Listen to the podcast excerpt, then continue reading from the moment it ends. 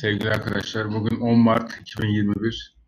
Dünyadan Türkiye'nin Üsküdar'daki ofisinden sizlere sesleniyorum. Ee, bugün dünyada hadiselerin nasıl yankılandığını anlamaya çalışacağız sizinle. İlk maddemiz, e, yanımda Atilla Gencer Şeker var. İlk maddemizi onunla konuşacağız. İlk maddemiz aslında biraz da son zamanlarda bir umut ışığı olarak real politikte, uluslararası ilişkilerde dengelerin korunması adına Türkiye ile Mısır arasında e, Atilla ne diyelim buna yaşanan e, sıcak hava diyelim. Ve sana bırakalım sözü. Ne diyorsun? Ee, aslında yeni bir yakınlaşma, yeni bir yakınlaşma merasimi olarak tanımlamak doğru olur. Bloomberg gazetesi e, bunu e, Mısır'la Türkiye arasındaki ilişkinin pragmatizm üzerinden yeniden e, canlandırıldığını, yeniden e, boyutlandırıldığını söyleyerek aktardı bugün yayınladığı haberinde. E, hatta o haberde e, şöyle şeyler de söyleniyordu. Türkiye'nin yeni bir e, Arap dünyasında yeni bir politikaya ihtiyacı var. Arap dünyasında yeni bir e, siyasa güdecek, yeni bir bakış açısı ortaya çıkaracak ve Arap ülkeleriyle yeni ilişkiler kuracak deniyordu. E, Mısır'la yakınlaşması da bu minvalde tartışılabilir aslında. Bu şekilde söylenebilir. Yani Türkiye'nin yeni Arap dünyasıyla yeni kuracağı ilişkilerin bir e, göstergesi. Tabii Türkiye-Mısır ilişkilerine baktığımızda hikaye çok uzun. Yani e, başat e, aktörleri, başat meseleleri, mihenk taşlarını sıralayacak olursak bunlardan ilki tabii ki Türkiye bir devlet politikası olarak e, 2015-2016 öncesinde e, Müslüman Kardeşler Hareketi'ni Mısır'da ve Orta Doğu'nun birçok ülkesinde destekliyordu.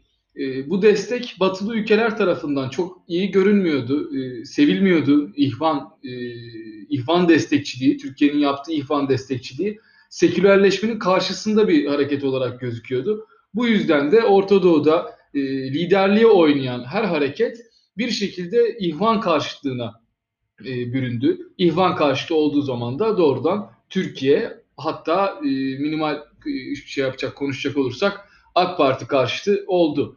Şu aralar bundan biraz daha çıkılıyor gibi gözüküyor. Yani o eski ihvan yanlıları bir kenara, ihvan yanlısı olmayanlar bir kenara bu şekilde tartışılan Orta Doğu siyasası biraz daha değişiyor. Pragmatizm üzerinden yeniden tanımlanıyor. Ve bu tabii ki yeni bir şey, e, çok yeni bir şey. Neden buna yeni bir şey diyoruz? Çünkü bilmiyorduk. Neyi bilmiyorduk? Doğu Akdeniz'deki kaynakları bilmiyorduk. Doğu Akdeniz'deki parayı bilmiyorduk. Doğu Akdeniz'deki enerji kaynaklarını bilmiyorduk. Ortaya para girdiği zaman her şey değişiyor. Uluslararası ilişkiler de değişiyor. E, devletler arası münasebetler de değişiyor. Ortaya para girdi ve enerji kaynaklarının paylaşımında yeni bir satranç başladı. Yunanistan da işin içinde herhalde. Mısır'la bir yakınlaşma söz konusu. Ufak anlaşmalar imzalayacaklar. Geçen dün bir haberde gördüm. Evet, Doğu Akdeniz'de şu anda e, çoklu bir satranç oynanıyor. Hatta bilenler belki bilir. Doğu Akdeniz sahasını bildiğimiz satranca benzetmek çok doğru olmaz. E, Timurlenk satrancı diye bir satranç vardır. Dört kişinin aynı anda oynadığı, bir sürü taşla oynanan bir satranç vardır. Aslında Doğu Akdeniz politikası biraz da Timurlenk satrancına benziyor. Mısır bir yanda, Yunanistan bir yanda, Türkiye bir yanda ve İsrail ile Körfez ülkeleri diğer yanda. Tabii Kıbrıs da orada. E, dolayısıyla çoklu bir satranç oyunu. Hatta e, herkes gelirken aynı damını getirir gibi bir de eşini getiriyor. Mesela Yunanistan Doğu Akdeniz siyasasına Fransa'yı taşıyor. E, Türkiye Doğu Akdeniz siyasasına kimi taşıdı? Saraç hükümetini taşıdı. Rusya kendi paramiliter güçleriyle e, Libya'da bir takım e, gövde gösterileri yaptı ve herkes aslında yanında başka bir devleti getirerek buradaki satrancı daha da e, canlandırıyorlar. Daha çok aktörlü bir hale getiriyorlar. Yunanistan'da bu işin içinde hatta son bir haftadır Yunanistan'da Katimerini gazetesi ve özellikle The e, Greek City Times gazetesinde yayınlanan haberlere baktığımızda Türkiye-Mısır ilişkisi ve Türkiye'nin Libya politikasından ne kadar rahatsız olduklarını aslında anlamak e, anlaşılıyor. Net bir şekilde anlaşılıyor Yunan basında. Bu çoklu satranç oyunundan kısa vadede belki bir tahminde bulunmak zor. Uzun vadede de çok anlamlı olmayabilir ama Türkiye için bir projeksiyon çizersek en doğru, en kazanın dolu sonuç nasıl ortaya çıkar? Ne olur? Türkiye buradaki çoklu oyundan nasıl mağlup, mağlup bir şekilde muzaffer bir halde çıkabilir? Mustafa Fazıl Karaman şu anda çok fazla e, atak yapılıyor. Çok fazla konumlanma hamlesi, engelleyici hamleler, e, savunma hamleleri yapılıyor. Türkiye'nin buradaki belki özel konumunu e, çok dışarıdan bakarak şu şekilde izah etmek mümkün. Türkiye istikrarlı bir ülke. hızlı hızlı kombinasyonlar dönerken, hızlı hızlı o kartlar yeniden karılırken o klişe tabirle Türkiye kendi istikrarını koruduğu için e, uzun vadede e, her zaman kazanan tarafta yer alıyor. Mesela şunu söylemek doğru olacaktır. Bizim Suriye politikamız 2014'te 13'te başlayan ve 16-17'ye kadar sürebilen Suriye politikamız başarısızdı. Bunu herkes biliyor. Yani siyaset bilimciler de bunu kabul ediyor. Herhalde hükümet de ufak ufak öz eleştiriler verdi. Bunu kabul etmiş durumda. Fakat Türkiye Suriye'deki başarısız politikadan bile çok fazla zarar almadan çıktı. Şimdi diyeceksiniz ki 4 milyon Suriyeli geldi. Bundan evla zarar mı olur? Olur yani Türkiye bir anda Suriye gibi olabilirdi ya da başka karışıklıklar çıkabilirdi. O günlerde tartışılanları bugün hatırlasak ne kadar değişik şeyler tartışılıyor derdik. Mesela Hatay tartışmaya açılmıştı Rusya'nın Sputnik gazetesi tarafından. Burası Suriye'den çalındı denmişti. Bunlar tartışılıyordu.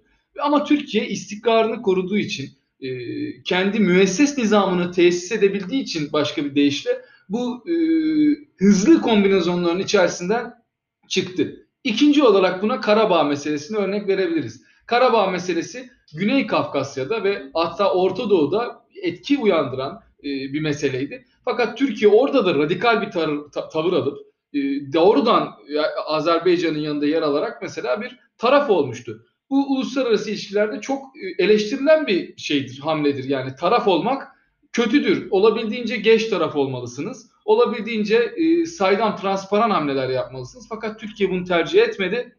E, tabire caizse delikanlı bir biçimde gitti Azerbaycan'ın yanında yer aldı. Fakat buradan da biz yara almadık. Kazanan taraf Azerbaycan oldu. Ben bunların birçoğunu aslında Türkiye'nin istikrarına, Türkiye'nin e, uzun vadeli müesses nizamına bağlıyorum. Türkiye istikrarlı bir ülke olduğu için bu krizlerin hepsinin yavaş yavaş üstesinden geliyor. Söylemek istediğim aslında şu, Yunanistan'da hükümetler değişiyor. Ee, Mısır'da kavgalar var. Sisi hükümeti tam olarak sindirilebilmiş değil Mısır halkı tarafından. Libya deseniz doğusu batısı ayrı kim, ayrı kişiler tarafından yönetiliyor. Suriye deseniz dört parçaya ayrılmış, Irak deseniz üç parçaya ayrılmış. Burada dönen satrançta söylemek istediğim Türkiye müesses nizamını sağlam kılarak ve uzun vadeli istikrarını diri tutarak bunların içinden çıkacaktır. Bu çoklu okumadan biraz daha konunun başına dönelim. Ee, Sisi'nin Mısır'da yaptığı darbe sonrasında Türkiye'nin takındığı tavır Recep Tayyip Erdoğan'ın Rabiatul Adeviye işaretle yaptığı dört parmaktan evet. da aslında anlaşılıyordu. Evet. Orada şunu diyebilir miyiz? Yani e, İhvan-ı Müslümin, Müslüman kardeşlerin temsil ettiği e, klik ya da tes, temsil ettiği değerler biraz daha e, belki romantik, daha değerlere hitap eden, psikolojiye oynayan e, hardcore bir e, davanın, bir Müslümanca ciddi manada bir davanın temsiliydi. Evet. Türkiye'de Mısır'ın resmi hükümetiyle bu dava üzerinden bir ilişki kurduğu için ters düşüyordu. İhvan-ı evet. Müslümin adeta bir yerde e, mani oluyordu uluslararası dengelerin kurulmasında. Peki Türkiye ne oldu? İhvan-ı Müslümin'le ümidini mi kesti yoksa artık yani bu idealizm bir yerde e, bitecekti. Bu e, romantik akım, romantik tutum bir yerde bitecekti de bitti mi? Yani ne oldu yoksa buradaki bu değişimin sebebi ne? Artık yani bu resmi hükümetle kurulan temasın sebebi nedir? Uluslararası dengeler, siyaset, politika tamam başka bir şey mi var yani sana göre? Aslında lafı eğip bükmeden şunu söylemek çok... Çünkü evet. Türkiye ya da Erdoğan üzerinde Türkiye biraz bu tırnak içindeki romantik davayı Mısır hükümetiyle iktidar e, düzeyinde bir bağlantı kurduğu zaman e, tırnak içinde bir satma arzu yani sat, satacak gibi bir şey oluyor yani o evet. divanı bırakarak e, bu, bu bunu anlamaya çalışıyorum yani. Aslında burada lafı eğip bükmeden şunu söylemek e, bana göre doğru olacaktır. E, Türkiye'nin ihvan politikası bitmedi. İhvan bitti.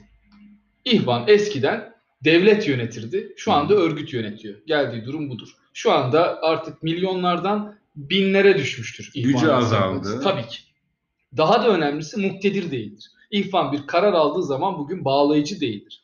Türkiye e, burada tabii ki yani denge zarar, zarar kar ilişkisi yaparak 2010'lu yıllarda, 2005'li 2010'lu yıllarda oluşan ihvanı e, uzun sürecek zannetti. 15-20 yıl kadar ihvan e, yöneticileri, ihvan kurmayları Orta Doğu'da bir şeyleri yönetir diye tahmin etti. Kaldı ki 2005'ten 2010'dan baktığımız zaman bunu söylemek hala mantıklı. Çünkü ihvan çok güçlüydü.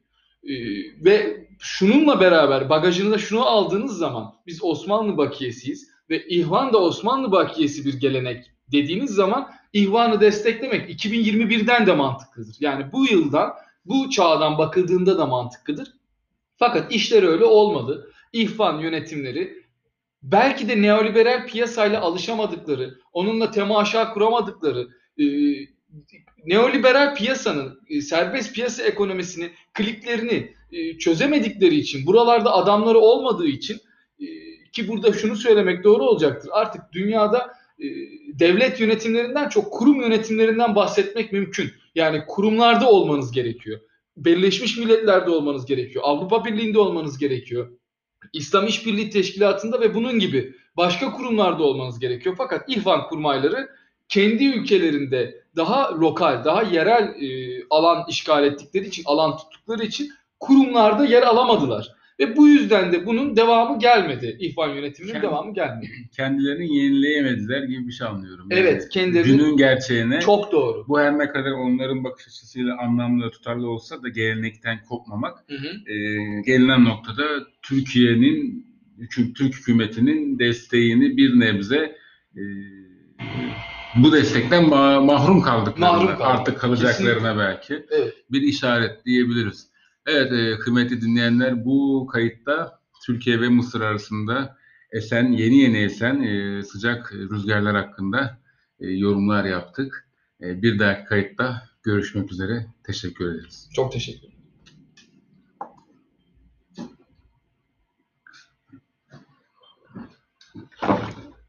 Kaydı bitiremiyoruz. Mouse'u göremiyorum ki.